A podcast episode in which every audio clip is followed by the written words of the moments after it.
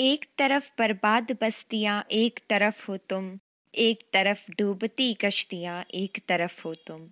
एक तरफ़ है सूखी नदियाँ, एक तरफ़ हो तुम। एक तरफ़ है प्यासी दुनिया, एक तरफ़ हो तुम। हेलो, नमस्कार, स्वागत है आपका जंगल की आवाज़। ये नेचुरलिस्ट फाउंडेशन द्वारा की गई एक पॉडकास्ट पहल है, जहाँ हम आपको न केवल पर्यावरण के करीब लाएँगे बल्कि पर्यावरण को संचालित कर रही सरकारी पर्यावरण नीतियों से भी रूबरू करवाएँगे। मेरा नाम है शिखा पांडे। आज के इस एपिसोड में बात होगी हिमालय के सीने और वहाँ की नदियों की गोद में बन रहे बांधों की। तो चलिए बात करते हैं बाँध में बंधते जीवन भारत की भूमि में पल रहे बच्चे बच्चे के मन में एक संस्कार पलता है जो सिखाता है कि जननी, यानी माँ और जन्मभूमि, यानी कि वो धरती जहाँ जन्म हो, दोनों स्वर्ग से महान है। तो ऐसे में अपनी जन्मभूमि से लगाव होना स्वाभाविक है। पर क्या महसूस होता है जब अपनी जन्मभूमि को छोड़ना पड़े या वहाँ से निकाल दिया जाए? जी हाँ मैं बात करूँगी विस्थापना के दर्द की और उसकी एक मुख्य कारण जल बाँध की। हिमालय क्षेत्र में 2015 की रिपोर्ट के अनुसार कुल 600 बांधों की परियोजनाएँ हैं। जिनमें से कुछ बन चुके हैं और कुछ बनाने जाने हैं। यानी कि जितनी परियोजनाएँ, उतनी विस्थापनाएँ। इतिहास के पन्नों को पलटा जाए तो जलपात पर हुए कई आंदोलन स्पष्ट नज़र आएँगे, जिनमें से मुख्य रहे नर्मदा बचाओ आंदोलन और टिहरी बाँध आंदोलन। बात हिमालय क्षेत्र की की जाए तो टिहरी बाँध आंदोलन ने उत्तराखंड के एक ज़िले टिहरी से होते हुए दिल्ली के राजघाट तक सरकार को हिला दिया था। विस्थापना इन आंदोलन का एक मुख्य कारण रहा। सत्य यह है कि विस्थापना हमारे देश का सबसे संवेदनशील परंतु उससे ज़्यादा अनदेखा किया गया मुद्दा है। बात अगर सिर्फ़ प्रकृति और हिमालय पर हो रहे नुकसान की की जाए तो बात बहुत लंबी की जा सकती है। परंतु ये बात है संवेदनाओं की। वो संवेदनाएँ जो बात के बनने के साथ टूटती हैं और डूब जाती हैं। किसी कवि की एक बहुत सुंदर पंक्ति थी, जिसमें वो कहते हैं कि ये झील का पानी नहीं, हमारी नम आँखों का पानी है। और सच भी है, एक गाँव या एक स्थान पर केवल एक बस्ती का जन्म नहीं होता, उसके साथ पलती है वहाँ की सभ्यताएँ। परंतु जब वो गाँव डूबता है, उसके साथ वो सभ्यताएँ, संस्कृति और उस गाँव का भविष्य भी डूबता है। उदाहरण के लिए, उत्तराखंड के गढ़वाल क्षेत्र में बना भारत का सबसे ऊँचा बाँध, टिहरी बाँध। सन 1990 से शुरू हुआ ये आंदोलन सुंदरलाल बहुगुणा के नेतृत्व में शांति से चला। लेकिन सरकार की कठोरता तब दिखी जब इस आंदोलन को दबाने के लिए घर घर में घुसकर महिलाओं व बच्चों तक पर लाठीचार्ज किया गया। हज़ारों याचिकाओं को नकारते हुए सुप्रीम कोर्ट ने दुनिया के पाँचवें व भारत के पहले सबसे ऊँचे बाँध की स्वीकृति दी।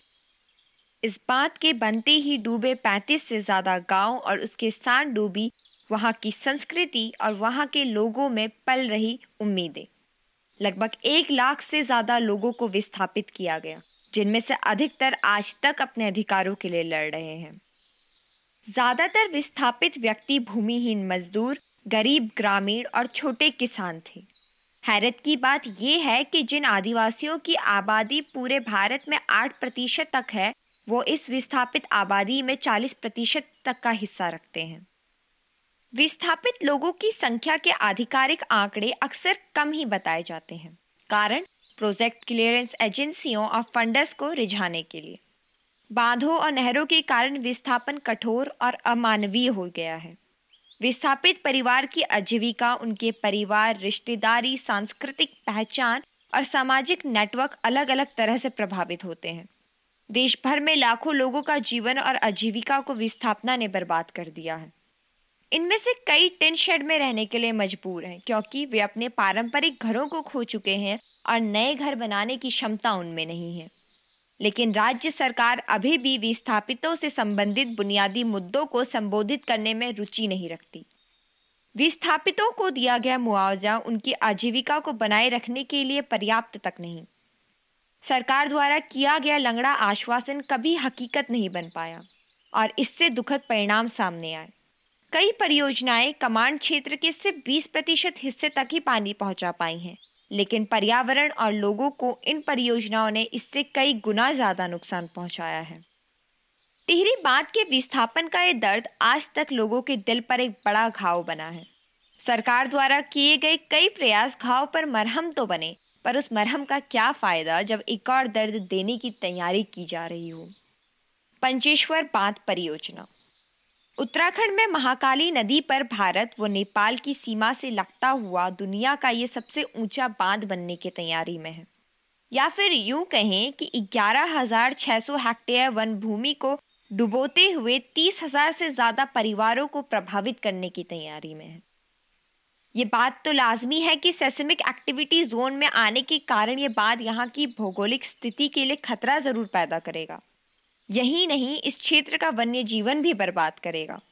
पंचेश्वर उन्नीस सौ छियानबे की महाकाली संधि के अंदर भारत और नेपाल की सीमा के बीच बनाए जाने वाला दुनिया का सबसे ऊँचा बाँध है। लंबे समय से रुकी इस परियोजना को गति तब मिली जब 2014 में प्रधानमंत्री नरेंद्र मोदी ने नेपाल का दौरा किया। परियोजना को शुरू करने के लिए पंचेश्वर विकास प्राधिकरण की स्थापना की गई। ये परियोजना महाकाली और सरयू नदी के संगम से दो दशमलव पाँच किलोमीटर नीचे पंचेश्वर मंदिर तक आनी है। इस परियोजना के अंदर दो मुख्य बाँध बनने हैं। पहला पंचेश्वर बाँध, जो 311 मीटर ऊँचा होगा, और दूसरा रूपालीगढ़ बाँध, जो इक्यासी मीटर ऊँचा होगा। उत्तराखंड के तीन ज़िले, अल्मोड़ा, चंपावत और पिथौरागढ़ में बसे कई गाँव इस परियोजना के कारण विस्थापित किए जाएँगे। विस्थापित किए जा रहे लोगों में छोटे दुकानदार, किसान, मछुआरे और आदिवासियों की जनसंख्या सबसे ज़्यादा है। बात अगर पर्यावरण की करें तो इस जगह की जैव विविधता को सबसे बड़ा नुकसान होगा। साथ ही साथ बाढ़, खाद्य असुरक्षा, मिट्टी का इरोजन, जंगलों की कटाई और वनस्पति कवर का नुकसान जैसी कई और समस्याओं का भी सामना करना होगा। इस बात के कारण आसपास के क्षेत्र में लैंडस्लाइड्स और भूकंप जैसे खतरे भी बढ़ जाते हैं। ये बाँध लुप्तप्राय प्रजाति जैसे बाघ के लिए भी एक खतरा बनेगा। पर इन सबसे बढ़कर एक दर्द और डर जो लोगों के बीच में है, वो है विस्थापना का, अपनी जन्मभूमि और कर्मभूमि को छोड़ने का। यानी कि टिहरी के पुराने जख्म अब फिर उभरने लगे हैं। बात इस मुद्दे से जुड़े कानून की करें तो अगस्त 2013 में भारत सरकार एक व्यापक भूमि अधिग्रहण और पुनर्निवास अधिनियम 2013 के साथ आई थी। इस कानून के अनुसार उन लोगों को एक व्यापक पुनर्निवास पैकेज प्रदान किया जाता है जिन्होंने अपनी आजीविका की सहायता खो दी है, जिसमें मुख्यतः भूमिहीन और किराएदार शामिल हैं। अधिनियम में स्कूलों और खेल के मैदानों, स्वास्थ्य केंद्र, सड़क बिजली के कनेक्शन और प्रत्येक परिवार के लिए सुरक्षित पीने के पानी के स्रोतों का भी प्रावधान है। पर कड़वा सच ये है कि आज भी विस्थापितों के पुनर्निवास और पुनर्निवास मुद्दों के समाधान के लिए कानून सही तरीके से लागू नहीं किए जाते। ये कहा जाता है कि इतिहास खुद को दोहराता है, पर इसलिए ताकि हम इतिहास से कुछ सीखें और आगे गलतियाँ ना करें। अब देखना यह है कि सरकार इतिहास से कितना कुछ सीखती है और पंचेश्वर बात परियोजना पर कितना बेहतर तरीके से विस्थापना जैसे संवेदनशील मुद्दे को संभालती है। इसी के साथ अंत करते हैं आज के पॉडकास्ट सेशन का। अगर आपको ये एपिसोड पसंद आया तो लाइक और कमेंट करना ना भूलें। साथ ही साथ बेल आइकन पर क्लिक करें और हमें सब्सक्राइब भी करें। धन्यवाद।